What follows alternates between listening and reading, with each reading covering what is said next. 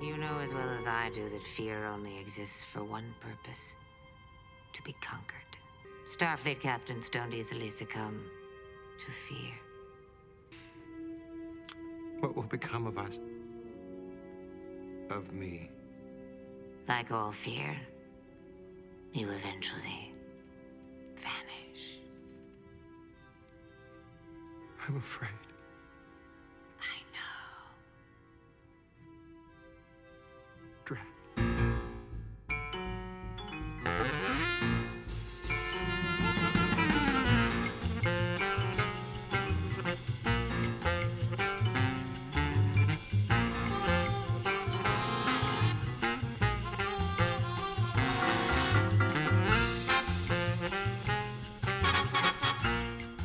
Welcome to Technobabble Psychobabble, where art, music, politics, philosophy, and especially psychology meet far beyond the stars and where few have gone before. I'm Elliot, your resident Trek nerd and evil space clown. And I'm Elizabeth, two eyes in the dark, and a student of humanoid psychology.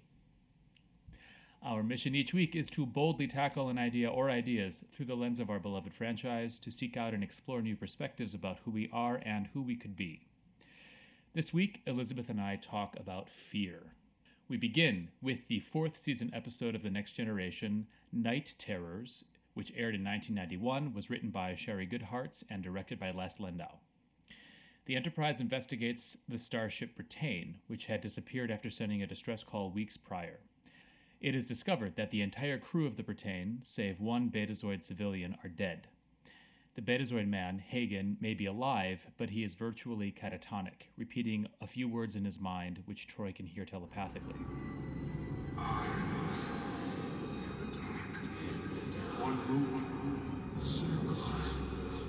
A thorough review of the Brattain reveals that her crew murdered each other after falling victim to severe mental distress.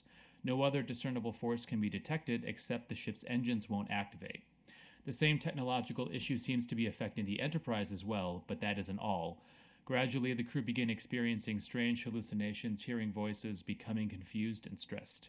All except for Data, of course, and Troi, who is having a recurring nightmare with the same strange words her counterpart Hagen keeps repeating in his mind. As the morale aboard the ship deteriorates, it is eventually understood that the Enterprise is stuck in a space anomaly called the Tyken's Rift but the crew's problems are stemming from a telepathic distress call from an alien ship also stuck in the rift. Only Troi's mind can process the message, while the rest lose their ability to experience REM sleep. Troi and Data are able to decipher the alien message together and coordinate with the aliens to free both ships. So, my first question, Elizabeth, is uh, this REM sleep deprivation thing, is it actually real? Does this could this kind of thing happen? Uh, REM sleep deprivation is a real thing. It it doesn't work exactly the way that the episode um, outlines it. Like this is kind of a really extreme version of what could potentially happen. Um, but no, REM sleep is so essential. Like good sleep in general is essential for um, human psyches and bodies. Like that's where we that's REM sleep is what helps us process and create memories. And like that's when our bodies go have a lot of reparative uh, things that it does while we're sleeping.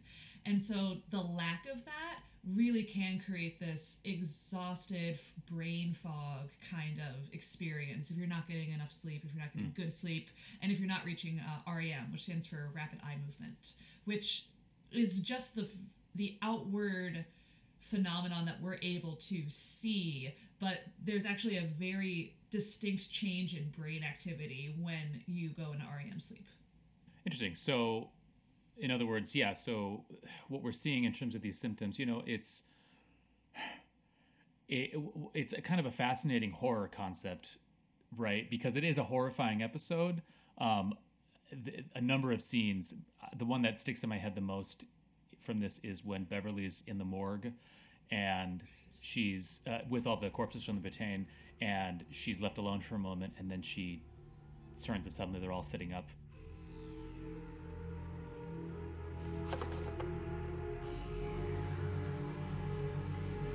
Go away. It's such a simple directorial trick, but it's very effective, and she's it's just like so scary. But what's interesting is that you know the only other than the Tyken's rift, which is like just the the ship is stuck in the mud. The only other thing happening on a sci-fi level is that there's a telepathic message coming in from these aliens, and yet the re- so there's no like no one's actually threatening them mm-hmm. directly, and yet there's this pervasive horror and the threat that they're all going to go crazy and kill each other. like it's awful. Absolutely, yeah. It, it's kind of like how can you trick people into being their own worst enemy, both for themselves and for each other. Um, yeah, it, it is really interesting, like that. In addition to there being this lack of REM sleep, which is how the show kind of explains what's happening, though that's that doesn't quite line up with the science. Um, but there is this sense of just there's a threat something is wrong and i, I think this episode does a really in- good job of showing the different things that can happen when a organism is under threat um, you've heard about like fight and flight right Uh, yeah, of course. yeah, yeah, those are the two most people know about. So when you're when you're faced with a threat, your autonomic nervous system rallies and kind of prepares you and gives you shots of adrenaline and lots of other hormones just so you can deal with that threat and survive. They either you can either do that by fighting or by fleeing. So and it, and which one you fall into is very situationally based and also just based on your own predisposition predisposition in a way but you're just going to make a split second decision based on what you think your best chances of survival are going to be. Either you're going to fight or you're going to run away. Like you're an antelope on the african sahara Yeah. and there's a lion. How do you how do you survive that encounter? Well, we definitely see that here, right? We have uh, in the, the the fight in ten forward, of course, is the most overt example of people fighting and, and looking for that enemy. But then you also have like Worf, of all people, um, contemplating suicide because he can't deal with the stress and he needs to escape, right? Yeah, that's that, that is one way to flee. Yeah, um, but the Betazoid character from the Brattain that you talked about, that we meet and that Troi keeps trying to talk to, and he's just basically catatonic, right? So that is the third lesser known uh, survival mechanism that gets kicked into most mammals. So it, it's almost like a mercy, like tr- uh, kill switch in a way. You can kind of think of it. It's freeze. So there's fight and there's fight. There's fight, flight, and freeze. And freeze happens when you can't escape. So let's again, you're the antelope on the African Sahara, and a lion has got you. A lion has you in its jaws. In that moment, you can't fight and you can't flee. And so, what your nervous system might do is actually just shut down. And it's both a way to conserve energy, just in case the lion gets like bored of you and dumps you on the ground for later, but you're still alive. It'll let you conserve energy so that you can kind of snap to and run away if that does, if you are presented with that opportunity. But if not, it's actually a way for you not to feel pain in the last moments of your life. It's actually kind of this very dark mercy that essentially in the last moments of someone of a creature's life they're not going to feel those teeth sinking into them they're in freeze and that Yeah. yeah and you know that happens to humans too like um, depression you can argue is a kind of freeze response where you're stuck in a situation where you can't fight your way out you can't escape it and your body almost just shuts down in this way to conserve energy and just try to wait it out until you can escape. And like our bodies also do that. And I- just thought that was really cool in this episode to see these three very distinct ways of dealing with a threat. And none of them are none of them i think are better or worse than another. I think culturally we have like moralistic judgments about people who fight versus flee versus freeze. But honestly th- that's just the way our autonomic nervous systems are adapting to the situation we find ourselves in.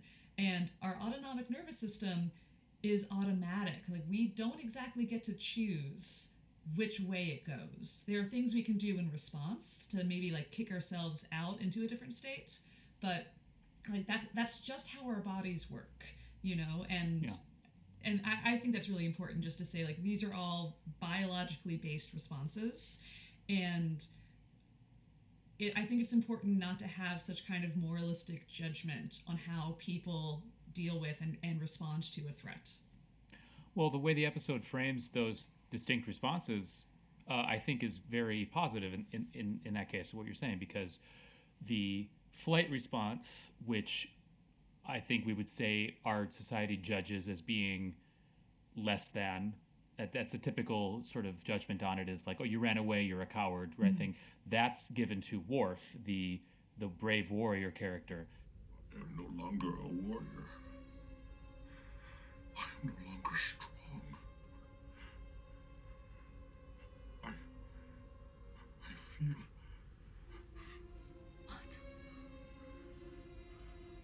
What do you feel? I feel fear. The fight response is given to the idiots in Ten Forward, Right. Who are shut down by Guinan in that cool scene with her with her big space gun. That was setting number one. Anyone want to see setting number two? Um, and then the the freeze response is given to the Betazoid characters in Troi, right? She's headed to that point. She she she fears, right? She's Yeah. worried about ending up like Hagen. In the end, I'll be like him. Just like him. But it's that process of going into that catatonic state that pr- gives her the tools to become the hero of the story and save everybody, right? Mm-hmm. So the framing of those different states is played against type in terms of what we are we might socially moralize or judge them to be. Yeah, uh, thank you for pointing that out. I think you're right. I think culturally, like, we think that fighting is the most noble, appropriate response. Like, oh, like, I'm going to show you, you know, like, I'm going to dominate you and fight this out. And in the show, like, that is actually portrayed as the worst option to do in this situation. Like, no, there's no one to fight. But, like, when you have that message going through your body of just like, I have to fight to stay alive, it's really hard to override that. There's something about Troi's feeling of loneliness. You know, when she and she and Tr- Crusher are talking about the situation that they're all in, and how Crusher's like, "Yeah, none of us can REM sleep except for you," and she she says it like, kind of in a half uh, half deprecating, half encouraging way, like you're you at least are spared this problem that we're all f- facing. So she's the worst thing she's dealing with is having these nightmares, which is not fun, but at least she's not under threat of going crazy and killing everybody, right?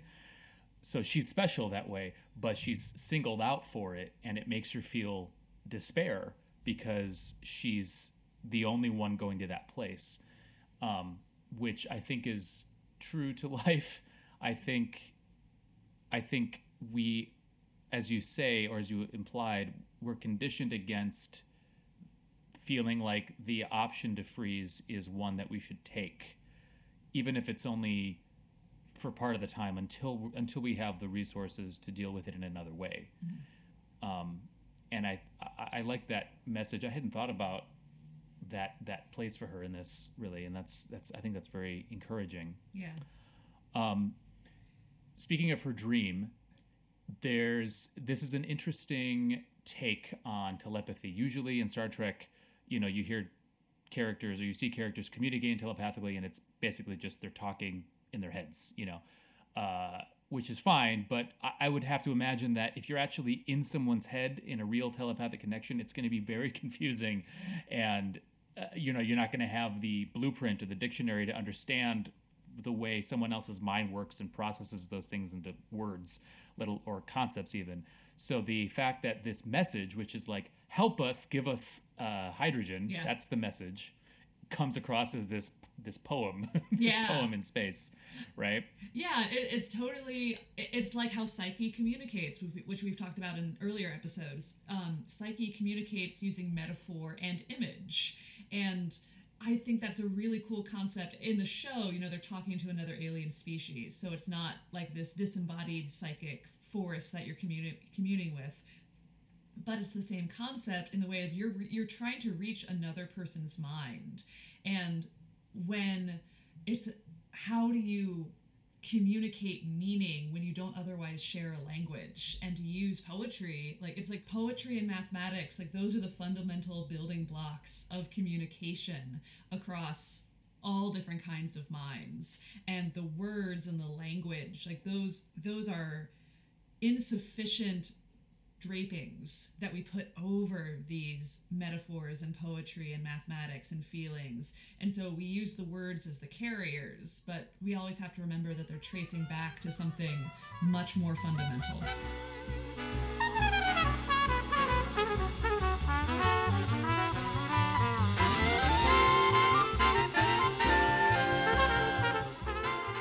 In 1996, Voyager aired a very special episode during its second season called The Thaw. It was written by Joe Menosky and directed by Richard Gadas. The Voyager happens across a planet that is recovering from the effects of a major solar flare. Although there are no life signs, the ship is hailed from the surface with an automated message outlining the premise. The aliens put themselves into hibernating stasis while the planet recovered. However, some sort of malfunction seems to have prevented the stasis chambers from opening and releasing the aliens from their hibernation. Janeway has one of the pods beamed aboard to investigate. Two of the five aliens have died in their chambers, which further analysis reveals is also a kind of virtual reality which keeps the hibernators' brains active and interactive. The crew remains in the dark about why the survivors have chosen to remain in their hibernation, especially since the EMH concludes the two dead aliens died of stress induced heart failure caused by fear. Kim and Torres are sent into the virtual reality via the two vacant chambers to question the aliens. The pair find themselves in a fever dream Renaissance festival of some sort, occupied by darkly malicious dancers, performers, musicians, and one monochromatic clown who seems to be in charge. Oh, and one very ominous pink guillotine. This device seems to be the means by which the humanoid inhabitants are literally scared to death. It is discovered that the clown is a manifestation of the collective fears of the inhabitants, unintentionally created by the interactive program. The clown is also aware of the inhabitants' thoughts, although it takes a few minutes for him to manifest them. The clown and his fellows have developed a kind of sentience and will to survive, requiring that the humanoids remain in stasis to feed the program neural information. Harry is left in the program as a hostage while Torres is awoken to fill Janeway in and the crew. They attempt a deception, using the EMH to distract the clown. Excuse me. You're not holding that properly. Correct positioning of the index finger is necessary for optimal dexterity. But this ends with one of the aliens being executed. Left with few options, Janeway offers to sacrifice herself for the remaining others, being the only mind left on the system. The clown agrees, impressed with his perception of her potential for his program. However, when the hostages are released, it is revealed that the Janeway inside the program is a holographic recreation designed to fool the clown. With the tap of neural information cut off, the clown himself experiences fear with the realization that he is about to cease to be. Janeway sits with him as he slowly vanishes, taunting him. Why are clowns scary? I wish I knew. I really wish I knew. Do you find clowns scary? You know, they have the the, it's, the defining feature of a clown, right, is that they have a, a face painted onto them on their on their face, right? So the emotional state that they're casting, usually a smile, but it can be anything, right? Is th- th- you're seeing two faces at the same time. You're seeing what is painted on, and you're seeing their actual face underneath it, which could be anything. So you have a happy face and terrifying eyes or whatever. I think that's it's it's the um, superimposition of those two things, and that it just it's creepy. yeah, no, that's fair. And there can be something I think sinister too, as well, for something that is supposed to be fun and jolly and like playful and like you know like you think about the best kind of clown that you could ever see and so often just to play into the complete opposite of that is like that can be hmm. really scary when something that's supposed to be joyful and fun and bright and you know like something that will make kids and for kids. yeah, for kids. And to see that turn sinister, like I think now that I think about it more, I think that's a really good metaphor for also maybe like the loss of innocence, you know, because like so much mm. as when we're a kid, like we think everything is sunshine, lollipops, and roses, and and then when we get betrayed in that way. Like it can be very devastating. And I wonder if the clown, like the, the evil clown, is a play on that idea of like this loss of innocence and the change of something that you thought was wonderful and it turns out it's not. That makes a lot of sense to me. Um, speaking of like, yeah, the the, the, the cl- so the clown is only one element in this remarkably like brave uh, set and production design for this episode, which I happen to love. I mean, it does have like echoes of the original series in it. You know, it's got these garish colors and these quote unquote cheap um, values. You know, there's nothing in the background. It's just these Cirque du Soleil performers. Literally, they actually are Cirque du Soleil performers Oh, that's brought cool. Okay. Yeah, the clown and these really like geometric set pieces, including this pink guillotine, which is just what a concept. Um, yeah, um, you know, and it, and it has this air of artificiality to it, which contributes to the horror, right? In in um, in the TNG episode in uh, Night Terrors, it was a very pervasive kind of horror where you didn't quite know what was going to happen and you felt that itchiness on your skin and that like paranoia kind of creeping in. Here, it's this the, the the surface of what's going on is so non-threatening, like a clown, right? It's superficially so innocent, and yet the dread of you are never getting out of here. You're never waking up. You're never stopping. You're just stuck in this garish nightmare forever. Yeah. Is where the horror comes from, and I just think it's what a choice. What a wonderful choice. I, I have to admit that when I was rewatching this episode uh, for this podcast and we entered into the into the circus or the clown's world, my first thought was, "Oh, it's this hokey episode." like I I just was like, "Oh, okay, I remember this. I remember this." and then I kept watching, and visually, like it's amazing to me just how creepy they made this with such simple tools. You know, like there, there's no there's no special effects. It's just people and camera Yeah. angles. Um, and also, I just started listening to the dialogue way more deeply than the, than what I had the first time I ever saw this episode, and I was completely blown away. Like the concepts and, and that they're discussing and playing with in this episode are just phenomenal. Like this is such a good piece of theater, and I I Yeah. finished the episode being like, this is why I love Star Trek. Like they do some they do things like this. This was amazing. Would you be honest with me? Fear is the most honest of all emotions, Captain. You really want this to end as much as I do, don't you? Now, now, don't even think about leaving. I'm not going to let you go. Not after all this. Mira? Don't we make a beautiful couple, Captain? I'm not Captain Janeway. Could have fooled me. I'm afraid I did. the the dialogue is really sharply written, and they got uh, Michael McKean to play the clown, right? He's who so good. He's so uh, good. Spinal Tap, and most recently, I, I would probably be Better Call Saul. He was in that for a bit of it. Um, anyway, he's brings such the the to, to me. So the the clown, right? He's in charge, and he is a manifestation of fear, and his outward demeanor most of the time is kind of childish in its sort of sentiments right? He's always like well i need this. Well i need that. Well you can't do that. I have to do this. And i want this now. And he like demands what he demands immediately. And you know it's like a little kid.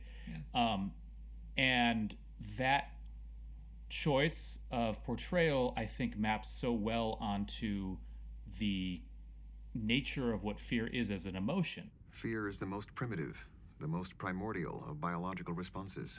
The ability to recognize danger, to fight it or run away from it. That's what fear gives us. But when fear holds you hostage, how do you make it let go? the two most primitive sensations that all organisms have are pleasure and pain. We seek pleasure and things that te- typically keep us alive, sex, food, things like that. We enjoy those, so we seek them out. And pain tells us to back away because we could be harmed. You know, stubbing your toe, mm-hmm. cutting your arm. All these things indicate pain so that you stop what you're doing and so that you don't hurt yourself any further. Like pain is a warning. And so on a, on a basic level, like it, some we are pleasure-seeking creatures and pain tells us what to avoid. And fear is coupled with that, I think. Fear it kind of goes along with the pain. Fear tells us here's the boundaries of what you should and shouldn't do and keeps us mm-hmm. safe in that way. It's trying to keep us alive. You know, it's like what Tuvok says, like fear fear shows us the limits of our sensory experience. Like it tries to give us that warning of like don't go there because bad things could happen. ultimately that's how the the the day is saved right is um, dealing with fear on its own terms and janeway steps back from their attempts to um, to fight fear on their terms to manipulate him to uh, distract him to uh, literally they literally can't fight him right within the virtual reality um, and he's got that that guillotine there as the um, the nuclear option every time and she steps back and and has her analysis of fear as a concept and one of the really interesting thing is I mean, obviously, what you say is true. The evolutionary function of fear is to protect us and keep us safe.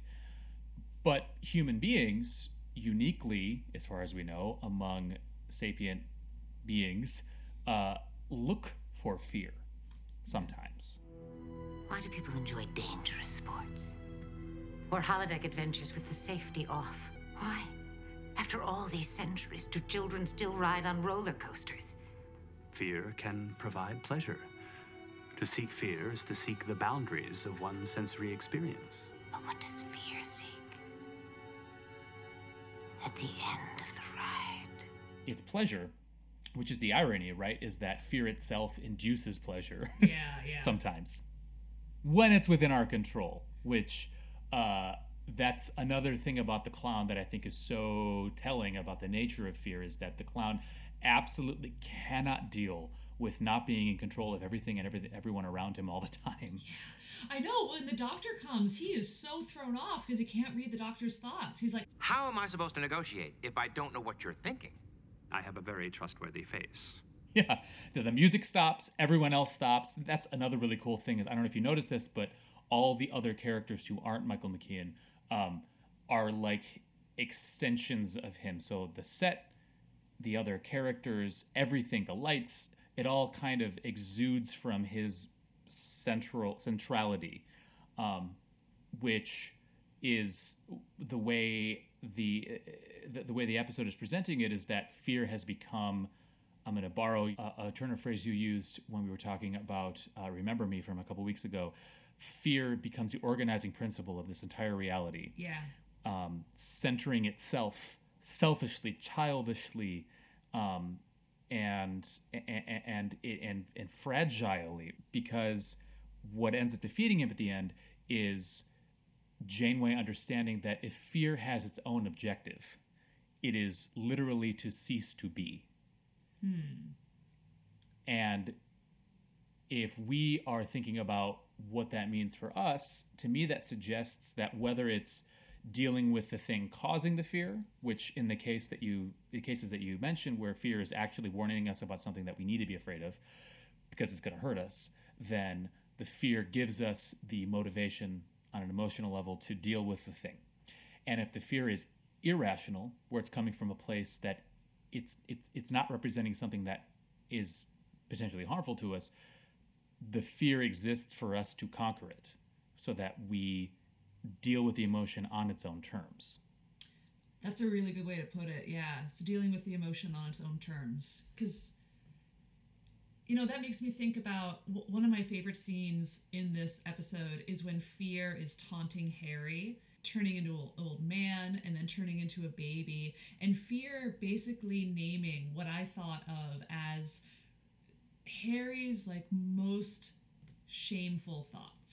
You know, like it was picking out the things that mm-hmm. Harry was most afraid of, that he was most afraid to share, that he was most afraid was true.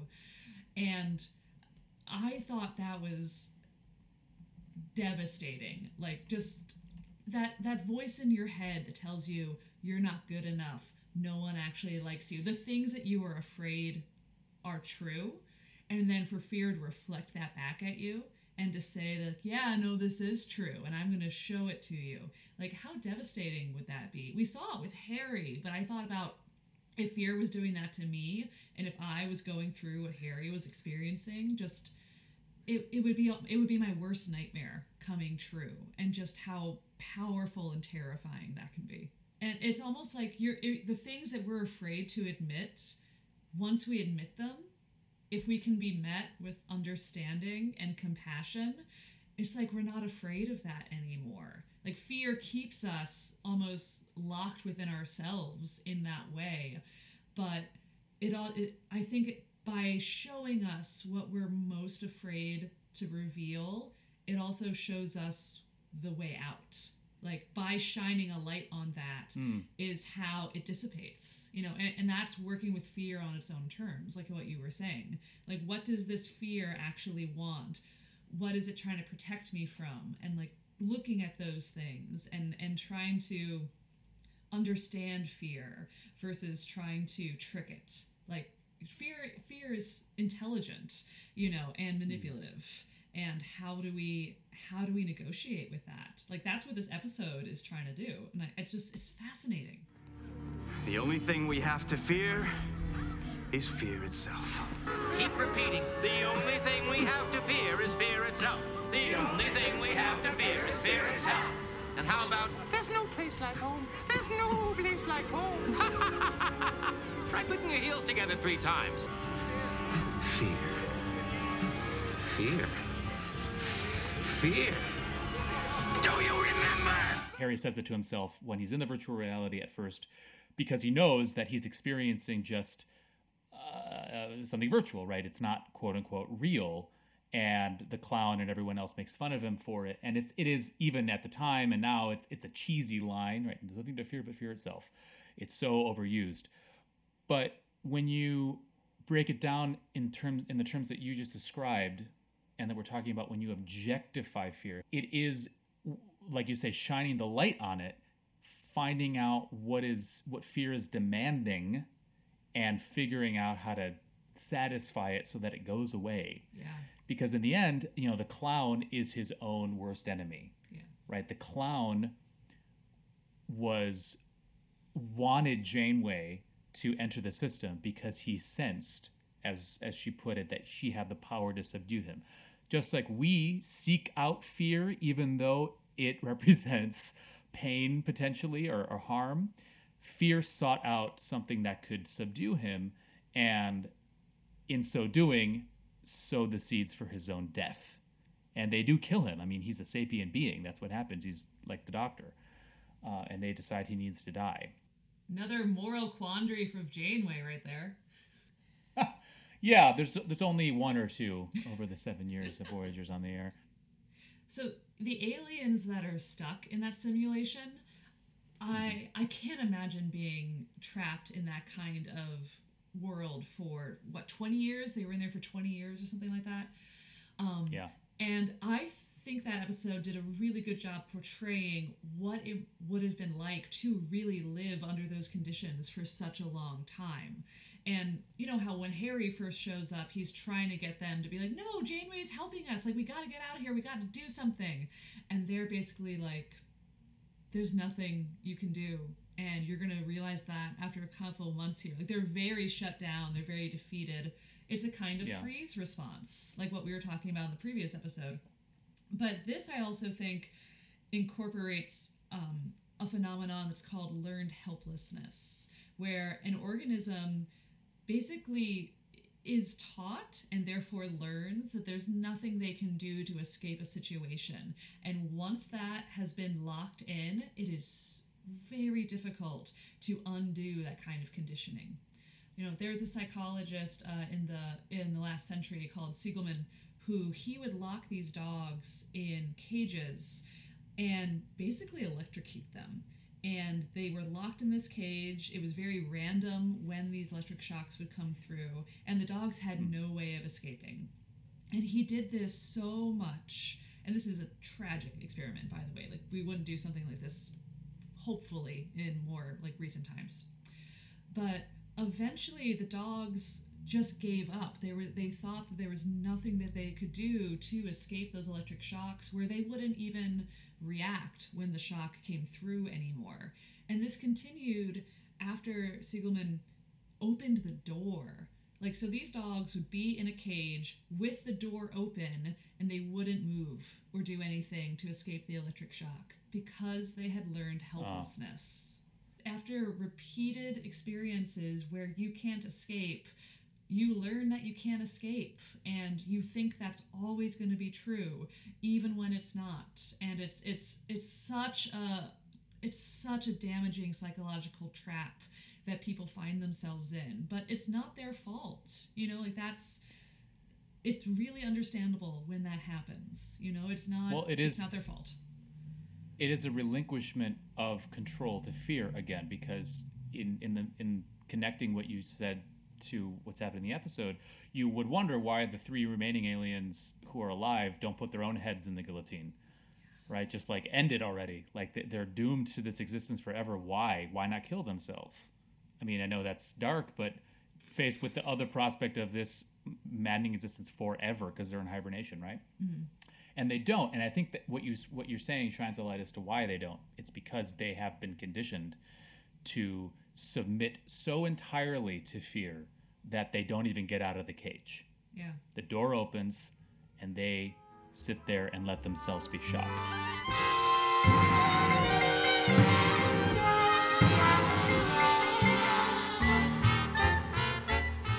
Also from 1996, we continue with Deep Space Nine's Nor the Battle to the Strong from its fifth season, written by Brice R. Parker and directed by Kim Friedman.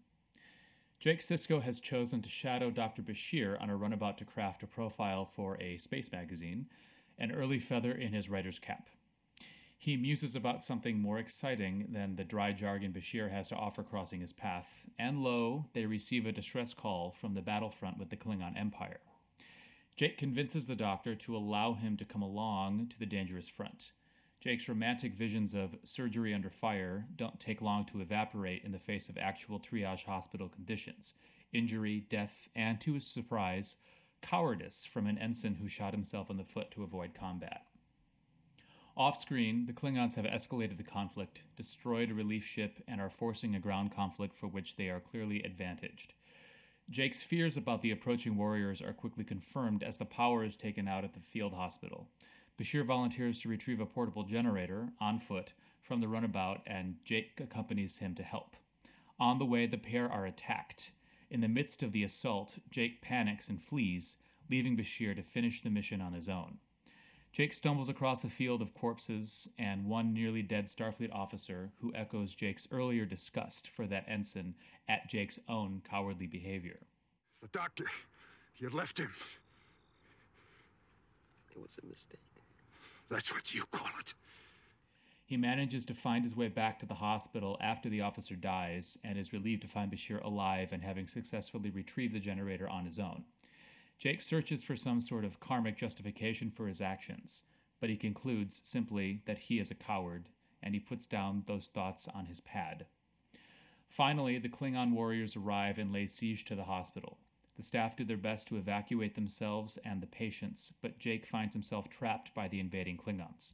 In a panic, he grabs a phaser rifle and brings down the ceiling by accident. When the Defiant arrives and Ben rescues his son, Bashir calls him a hero for his actions, adding to Jake's shame. He decides to share his whole experience in the article he's been writing, and Ben commends him for his honesty. So, I mentioned last week, Elizabeth, that occasionally with DS9, I'm going to have to get on my little soapbox.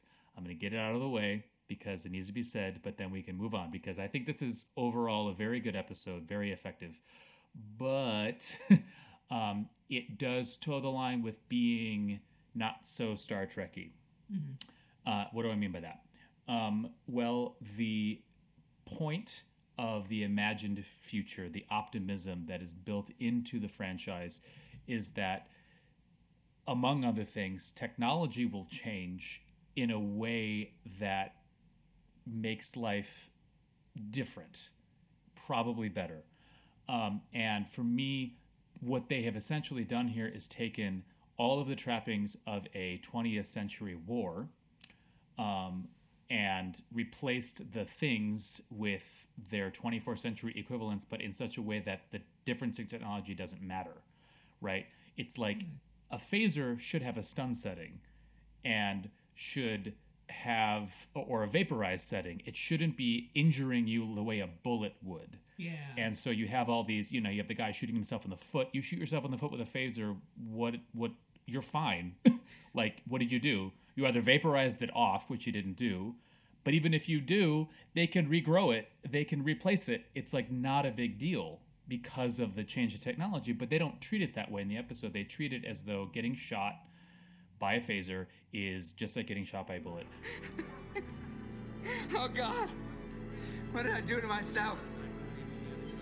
What did I do? the medical technology is essentially equivalent. You know, they're they're having to run and do things on foot. The transporters don't work, et cetera, et cetera. They've set up all these things so that the conflict is exactly as it would be as if this took place in the Vietnam War, for example, which this is very evocative of. I mean, that's why I think of this episode as Star Trek MASH, which MASH is a great show, don't get me wrong, and I think this is effective in, in its message, but I just need to put that out there and so we can move on from it. No, I, I think that's a really fair point. I mean, a lot of Star Trek is trying to imagine like who we could be. And this episode, oh, I really enjoyed this episode, but it, it, it was very much like World War One, Vietnam, Korean War. Like this is what this Yeah. is like. This is what we're referring to. And the ensign shooting himself in his foot is taken directly from combat stories in the past century. So I, I do see how it is basically taking that conflict and putting it in space versus saying how could this be different in the future Yeah, and that's that's my my my one my one main problem with it. But uh, enough of the negative. There's a lot of positive here, um, and I'll start with one of the smaller things, which is so as Jake is going through all this, uh, Benjamin Sisko and the Defiant are on their way to to to rescue them and provide uh, relief. And on the way there, Ben and Jadzia are having conversations about being parents. Um, and Jadzia, of course, has been a parent many times in other lifetimes and is able to connect with Ben on that level. I wish there was something I could do. Some way I could promise you that everything's going to be okay. But you can't. No one can. which I, I found it very moving. I mean, it, it's impressive to me that Jadzia, even though she's not a parent in this iteration of her Trill life, uh, you know, she's a she's like a roughly thirty, you know, thirty year old uh, career gal, Yeah. right? Is what they would say in the '90s, and yet she really accesses those feelings uh, effectively. I think. Yeah, like to me, that's a beautiful example about how emotions are timeless and like really let you time travel. Like the way that Jadzia was crying and just so emotive, remembering the child that she was so afraid she wouldn't be able to save, you know, and it was as if she was back there. And and in a way that I think that's really what happens when you feel a really intense emotion that is connected to a past experience. Like emotions exist in the present moment when you're feeling them, but they're also connected to the things that happened in your past. And it's a way for you to exist in two times at once. And in that way, it's like time travel. You know, it, it's how can you you're really feeling what it was like to mourn that child, to be so afraid. It's the same way that smells can suddenly transport you to like your grandmother's kitchen or to this. It just evokes that memory, and for a minute, you can exist in multiple times. And how do you hold that tension? And how do you honor the experience that you're having now and the experience that you're reliving? Yeah, I mean, socially, we tend not to value those emotional states in the same way. You know, if you're dealing with the immediate death of a loved one, for example, or anything that that causes you an emotional response, in the moment, uh, we see it very differently as as happens in the episode, um, accessing that emotional state from memory. we see it as somehow like weak. I think like oh you, you already went you already did this feeling. Why are you doing it again? Like what's wrong with you? is, I- is kind of the social expectation. Yeah, and I and I have a lot of I take issue with that social stance, but again, that's why I'm becoming a therapist because I don't believe that to be true. Um, so a lot of the times when we have a really really strong emotion, you can think of it like an iceberg. Like what is happening on the surface is the tip of the iceberg, but it's resonating so much lower, and there's a lot of different layers that are happening underneath underneath the superficial experience. You know, I remember having a huge fallout with a friend. And in addition to dealing with the fallout of that friendship in a very contemporary adult way, part of me also felt abandoned the way a baby would feel abandoned if its mother left. And like both those experiences were happening at the same time. And how do you how do you honor those different levels of experiences because they're all feeding into each other it's not just oh well this is what's actually happening and this isn't no like there's a lot of different layers of reality that happen and and i also think that you know when someone becomes quote unquote triggered um, and i don't want to go into exactly what that means right now but i think colloquially like something sets us off. One way you can think about what being triggered means is that you revert back to an earlier, younger emotional state.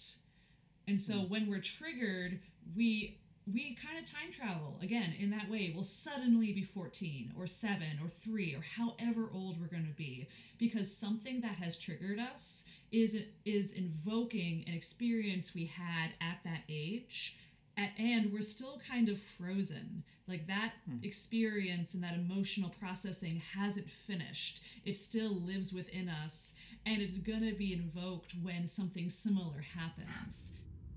It was hundreds of years ago, and I can still remember how helpless I felt. And so when people are triggered, they might be an adult, they might be in their 30s, 40s, 80s, they could be way into their life, and all of a sudden they're going to be emotionally five years old, you know? And it's hmm. because whatever has triggered them has evoked that experience, which is still living inside of them, and it's asking to be worked through. we tend to put a really thick dividing line between childhood and adulthood, especially um, in, when we think about emotional development.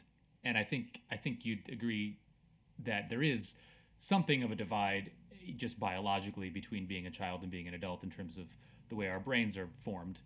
At a certain point, they do stop growing in the same way. Um, but at the same time, I, I- you know, I think it's relevant here. You know, we're, we're dealing with Jake um, entering adulthood, right? He's 18 in this episode, and he is given the respect of an autonomous adult to go into the situation that he probably would not, you know, almost certainly would not be allowed to go into if he were any younger Yeah. and it's it's it's that it's that crossing of that threshold. And then of course his emotional response. At first he, he's incredibly excited about the prospect of something exciting and something not only exciting but meaningful that he can get down into his story that he can um, uh, mine for its dramatic potential.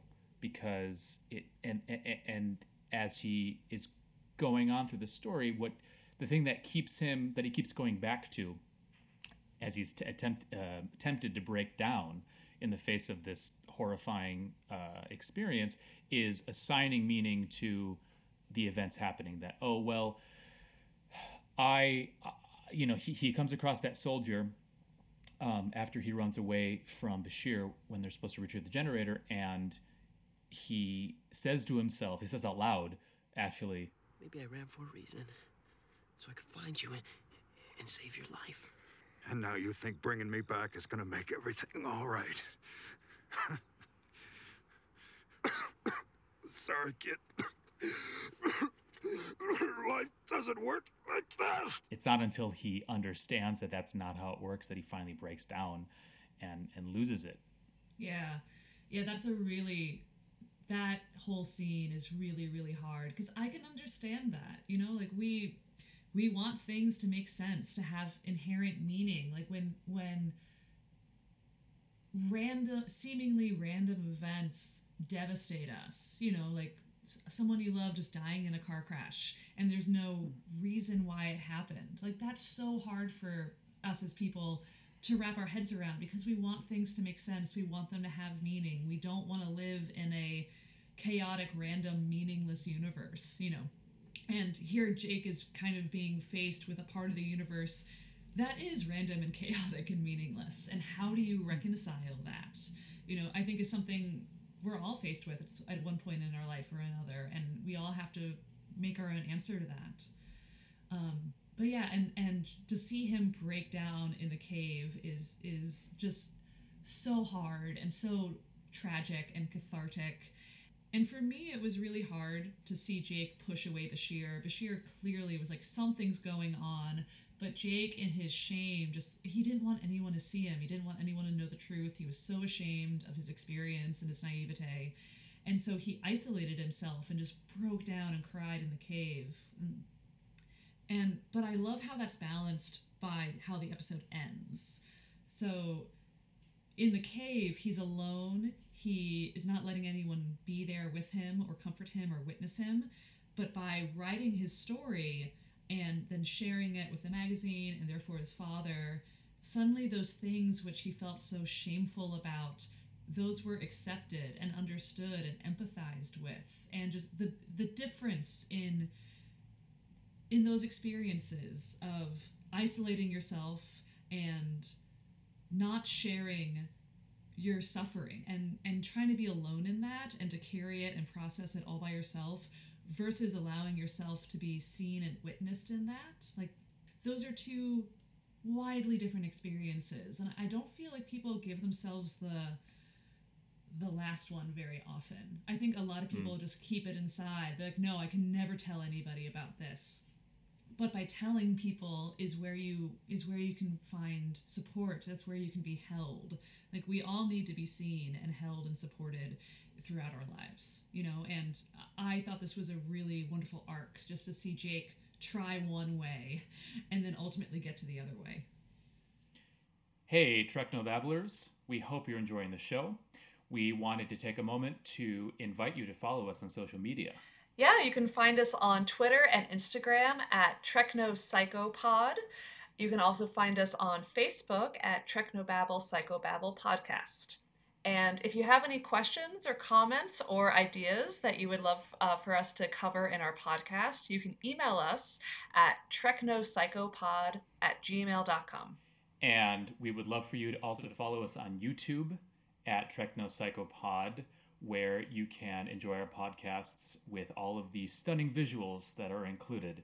And if you would like to support us on Patreon at Treknobabble Psychobabble Podcast, we would appreciate any support you can offer enjoy the show.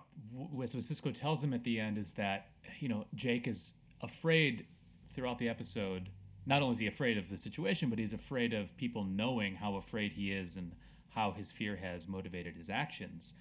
And yet, when he comes clean, so to speak, when he's honest, Ben tells him that anyone who's been in oh, who's been in many situations like the one you were in today, hardened soldiers even, can relate to what you're talking about. This is so real everyone can see themselves in this. Like here you have touched on an experience everybody has. You know, it's not you're not alone in this and you don't need to be ashamed about it. This is this is what it means to be in battle, in war, to be afraid.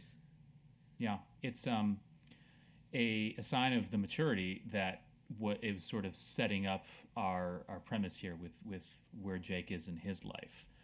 Uh, we talked a little bit uh, last week about in the Voyager episode Memorial about the romanticization of war and and battle and how uh, dangerous it can be to leave out the ugly parts. And I do feel like something similar is happening here, where Jake has this idea that one might have if, if one is a young person exposed to movies, video games, books about war and has never been through it, where it can f- seem very heroic and noble and and fun and exciting, um, but it's terrifying and, and nauseating and crushing. Yeah. Yeah, there's he definitely goes through an initiation in this episode, like moving from childhood to adulthood. Like you see, you know, we're, we're talking about fear in this episode, and Jake starts starts off with no fear. He has no fear yeah. going into the front lines. So not being afraid is not always a good thing. You know, like this is not an mm. example of like yes, having no fear about this was a was a healthy emotional stance, and he learns that very quickly. Um, but I also one one thread in this episode that I really appreciated was just seeing you know, Jake is transitioning from being a child uh, from being a child to becoming more of a young adult, and that is the that's Jake's journey. But we also see Ben's journey, you know, mm. and he we, he talks about you always want to protect your children and how hard that is when you can't. And so they're both kind of going through this transition about coming into adulthood, and you see it both from the child's perspective and from the parent's perspective and how there's grief on both sides, but you also have to you both have to pass through it. You know, like if a, if a parent never lets their child grow up, like you know, none of like we've seen that happen with people in our lives. Like we, you need to let your children go out into the world as hard as that is. I agree. You know, there's there's different levels of fear going on here, um, which I, I really appreciate the way the episode is constructed in that way.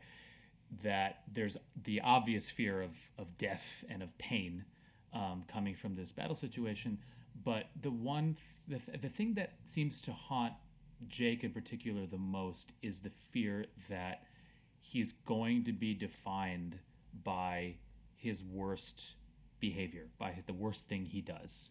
Yeah. Which um, he he has a conversation with Bashir about what's going to happen to the ensign who shot himself in the foot, and Bashir's like, he's going to be court-martialed. He's going to be drummed out of Starfleet. His career's ruined. He's going to be publicly shamed. It seems. Now I don't love that again as a depiction of the optimistic Roddenberry future. I don't love the idea that that's how it would actually go, but we'll set that aside and treat this as a military thing.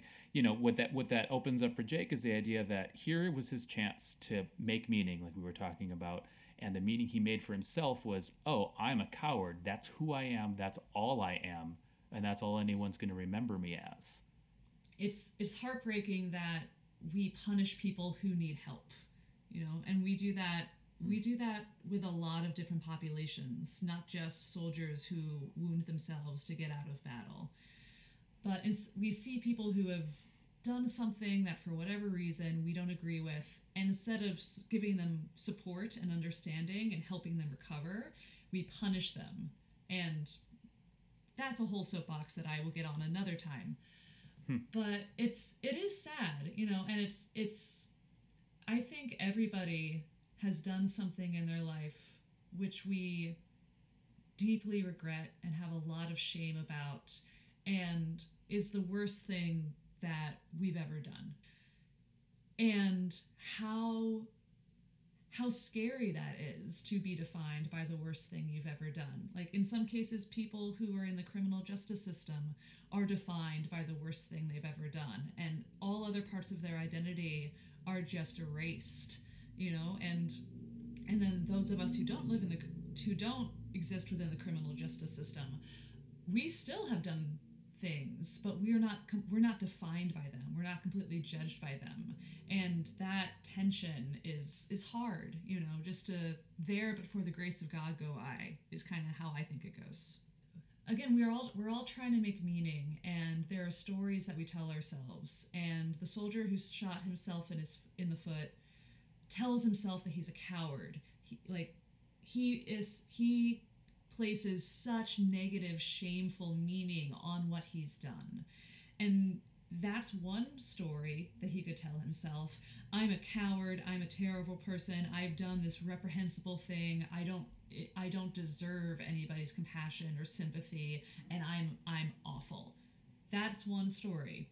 Another story could be I was really scared and I can understand why I went into flight in that situation and I did things that I regret, but I can understand what happened, and I've I can have compassion for myself in a terrifying situation. That is also a story that he could tell himself, and and who's to say which one is quote unquote true? Well, and that's why it's a good thing that we have the ending to the episode that we have, and that we see that there's some level of empathy, compassion, and relatability in conveying those vulnerabilities because sometimes, maybe more often than we might suspect, more often than we might fear, our stories are are stories that people uh, recognize in themselves. Anyone who's been in battle would recognize himself in this. and Most of us wouldn't care to admit it.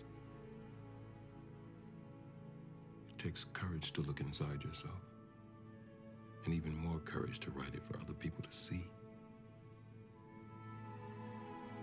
I'm proud of you, son.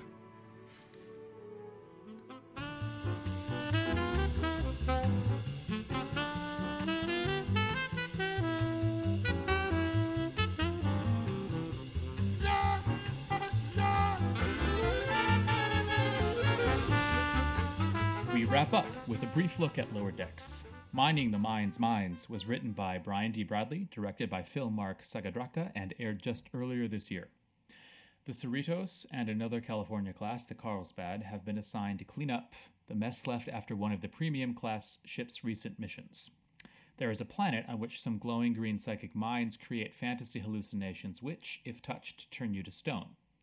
The lower deckers from the Cerritos find themselves in resentful competition with those from the Carlsbad as they perform their cleanup duty. Meanwhile, Tendi is mentored officially by Dr. Migleemo and unofficially by Dr. T'Ana for her promotion to science officer. Captain Freeman and the captain of the Carlsbad are tasked with finalizing the truce between the natives of the planet and the Federation Alpha scientists, but they too prove too competitive to complete this easy mission. Migleemo assigns Tendi to serve as Freeman's science liaison and make her voice heard. The competition on the planet leads to some hijinks which result in the minds reading and projecting the lower deckers' nightmares instead of their fantasies. The lower deckers all hunker down in a cave to hide, comms are blocked, of course, where they learn that the Cerritos crew are idolized by other support ship crews, and the competition that ensued with the Carlsbad was about living up to this image. The sextet investigate further and discover that the mines are collecting classified information of all types, with the purported conflict actually being a ruse. Tendi asserts herself to the captains, and altogether the lower deckers prove their mettle and save the day. This is your first lower decks experience, isn't it? It is my first lower decks experience. Um, my partner is finishing Voyager right now, and once he is done with that, we're going to start watching Lower Decks. He's very particular about the order in which he watches things. Good for him. Right. I respect that. um, so uh, I don't want to spend too much time here. We, we we did a lot on the other three episodes, and it is a you know it's a comedy, and I I, I really like Lower Decks. We we have mentioned a couple times uh, about our different views of Discovery. Uh, I I have some problems with it. I think you like it more than me. That's okay. But I do really love Lower Decks as a new um, uh, a new Trek uh, exemplar, and I and I, I hope you learn to love it too as you as you get to know it. Um, one of the interesting things for me that jumped out here in terms of our, our theme this week is that so at first these minds are um, projecting the, the people's fantasies, right? The things that they want. Yeah. And when faced with that, uh, other people seeing what those fantasies are, you know, Leah Brahms and like romantic things and being promoted, wh- whoever particular people's particular fantasies are, it's embarrassing. They make fun of each other. They they blush. They're like, I don't want you to see this. Yeah. Is that your fantasy? No, where? No, go find Leah Brahms. Shut up. Ooh, somebody's blushing. Ooh, I think she is. I'm detecting an elevated heart rate. Stop looking at my heart rate. Okay, we have to ignore these totally inaccurate fantasies at all costs. Come and look at the warp core with me and Leah. And yet, when confronted with what are supposed to be their like deep-seated fears, they're fine. I mean, they're in danger because these things are dangerous, like you know, Borg snakes. That's dangerous. but um, they aren't ashamed of those things in front of each other, and I thought that was weird. I mean, not weird in like it's wrong. I think that's exactly how people are. But it's weird when you break it down that way. Like, why are the things that we view positively in our dreams and imagination something that we, we eschew, but our nightmares are something that we're perfectly comfortable sharing in this way? Yeah, that is an interesting perspective that, like, the people's fantasies are used as a way to like other them like oh you like that? Ha ha ha. But then when we Yeah. see what everyone's afraid of it then there's some kind of like empathetic understanding of like yes i would be afraid of a borg snake too. And that is very interesting that th- that is just treated in such a different way. Why can't we also look at what people's fantasies are and be like oh yeah i could see like i could want that too. Like i i was again this is my first lower decks episode and i was watching these people's fantasies. I'm like this is what most star trek fans would think about because like especially the ensign you're the only person who could help save us against the borg. I'm like oh yeah that's totally there's an episode like that at least in every other series you know? Right. it's like you gotta be the hero. Like we all want that. That we all have the fantasy of being the hero. Why make fun of one person just because you can see that all of a sudden Uh, yeah, you're absolutely right. And one of Lower Deck's defining features is that it it leans into the tropes lovingly and picks them apart. So that's that that's you'll you'll enjoy uh, going through those other, other uh, episodes. Mariner, you might want to go back to therapy. There's something about like if you're having a conversation, what even if it's with a close friend, I don't think we're culturally conditioned to like tell our friends about our fantasies. Like, God, I really wish I had a different job. God, I really wish uh, I could sleep with this person. You know, God, I really wish uh, this person weren't around, didn't live in my city, whatever. Like, it's like there, there's something about wanting and like being vulnerable to that desire that we're more afraid of than the things that we are quote unquote afraid of. That's a really good point. Yeah, like I think we're afraid of being vulnerable and being hurt and being judged and rejected in the things that we want and the things that we long for. And that's that's hard when you feel like the things that make you most you are potentially something that could separate you from other people. That's that's a re- that's that's you between a rock and a hard place when you feel that way. Yeah. That connection between shame and fear that we see in the lower decks episode uh, resonates with all the other episodes this week that we talked about this week. The shame that, that Jake has uh, stemming from his his fears about what the what it means for him what, um, as a as a person, as a writer, as an adult to have faced his fears the way he did or didn't. Uh, the, the the different things that we see the clown taunt uh, Harry and B'Elanna about. I mean, you mentioned uh, Harry being taunted about his fears about being old and being young, being babied, but also growing up too fast.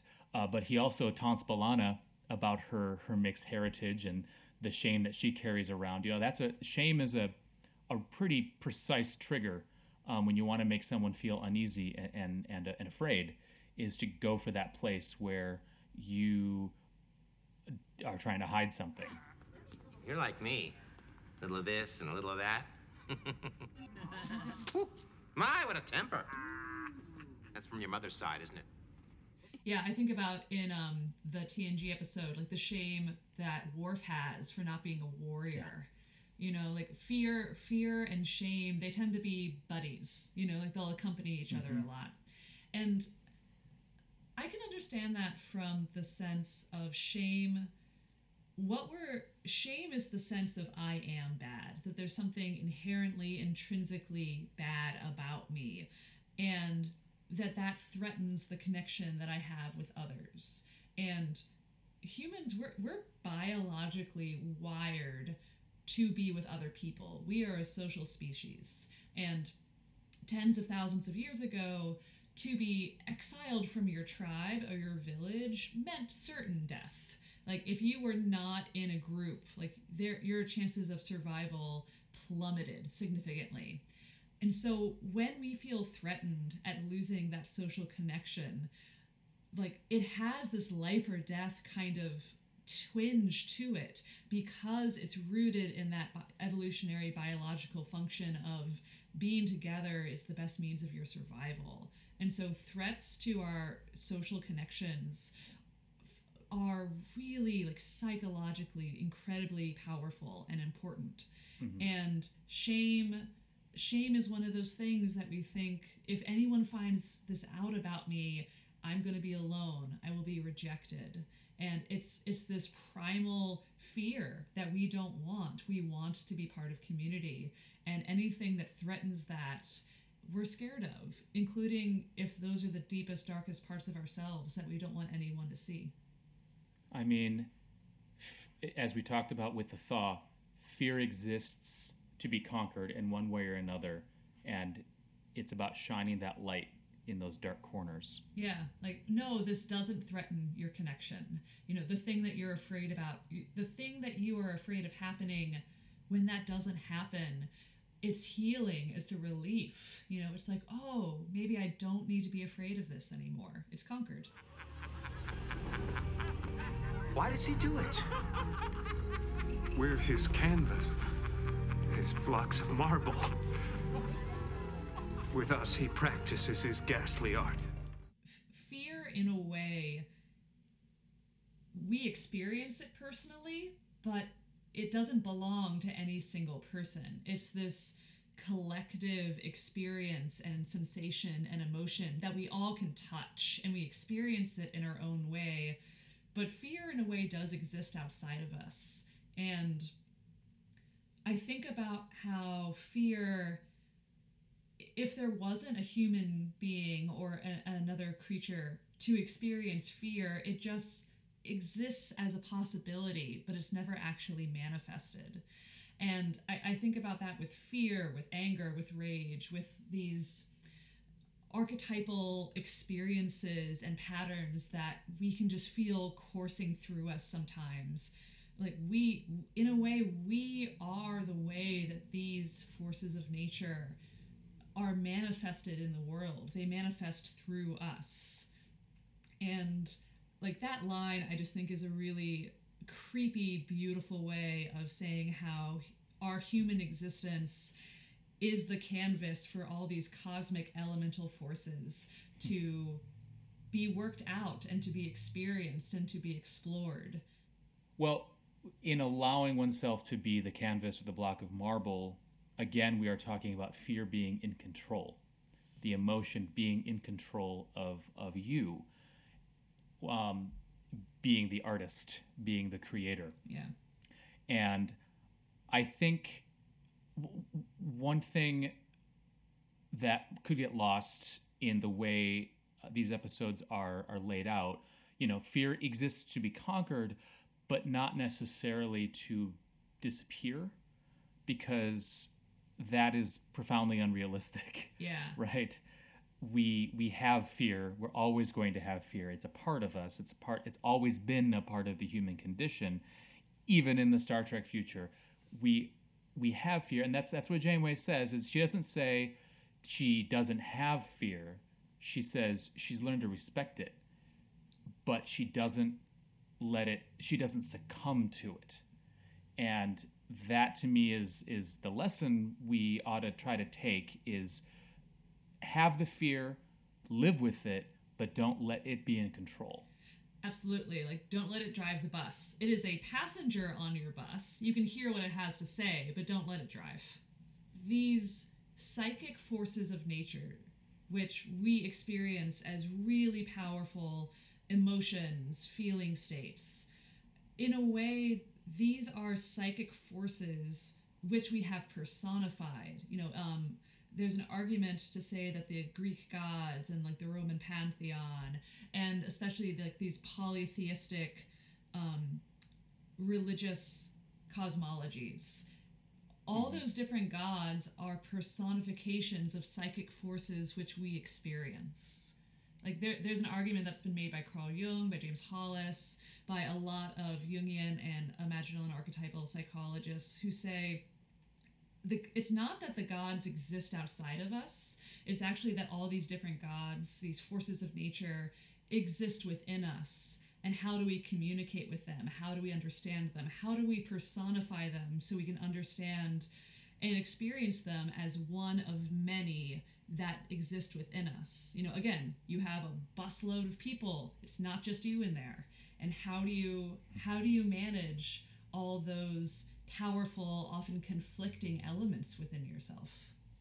And one of the ways is by taking control of the narrative, right? Um, that's the way Jake, for example, processes his his feeling in the end is to take pen to paper Yeah. and and essentially turn his journal uh, about his emotional experience into a story that captures the experience and in so doing it's again a way of objectifying fear I keep turning it over in my head, and I keep trying to make sense of it all, to justify what I did. But when it comes down to it, there's only one explanation I'm a coward. The Battle of Ajilon Prime will probably be remembered as a pointless skirmish, but I'll always remember it as something more. As a place I learned that the line between courage and cowardice is a lot thinner than most people believe. acknowledging its personification and putting it in a place that you can look at it, put it on the shelf, put it in the book, um, and put it away until uh, until you're ready to deal with it. Yeah, it creates a distance between you and fear. It creates a separation so that you're not completely surrounded by it or overtaken by it. You can see here's me and here's fear, and there's a gap. And like growing that gap is what allows you to have more of a relationship with fear versus being overtaken by it. I, it's a really powerful thing what Jake does by by writing down his story and sharing it. There's actually um, a, a therapeutic modality called narrative therapy, where you you work with someone on understanding how they tell their story. How do they tell you about who they are, about what's happened to them, what meaning they've made from their story? And then you work on changing that story a little bit. Like, what's another angle that you could consider this relationship or this experience from?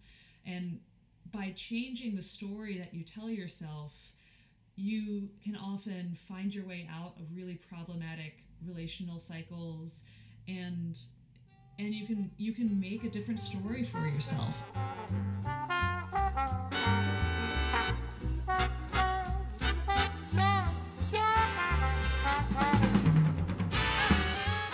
Cliched as it might be, Elizabeth, I do think the sentiment, the only thing to fear is fear itself, is still apt. And despite the hookiness, despite the cheesiness, what I've discovered this week is that when you can put fear in its place, set it next to you on the bus, and tell it to be quiet when you need it to be quiet, uh, it's a welcome passenger on the ride. I agree with that and would add that fear, you want to hear what fear has to say. It usually has bad ideas about how to accomplish its goals. But yeah, what does fear have to say? What is it trying to tell you? What is it trying to protect you from? Learn to trust it, but also learn, don't let it make the decisions for you. Very well said. Uh, thank you, as always, for your incredible insights. Thank you for having this discussion with me. Thank you for facing your fears with me. Next week, we are going to be talking about everyone's favorite sex planet, Risa, and the psychological implications of that. Uh, thank you, Elizabeth. Thank you to our patrons and listeners, and we will see you next week. See you next week.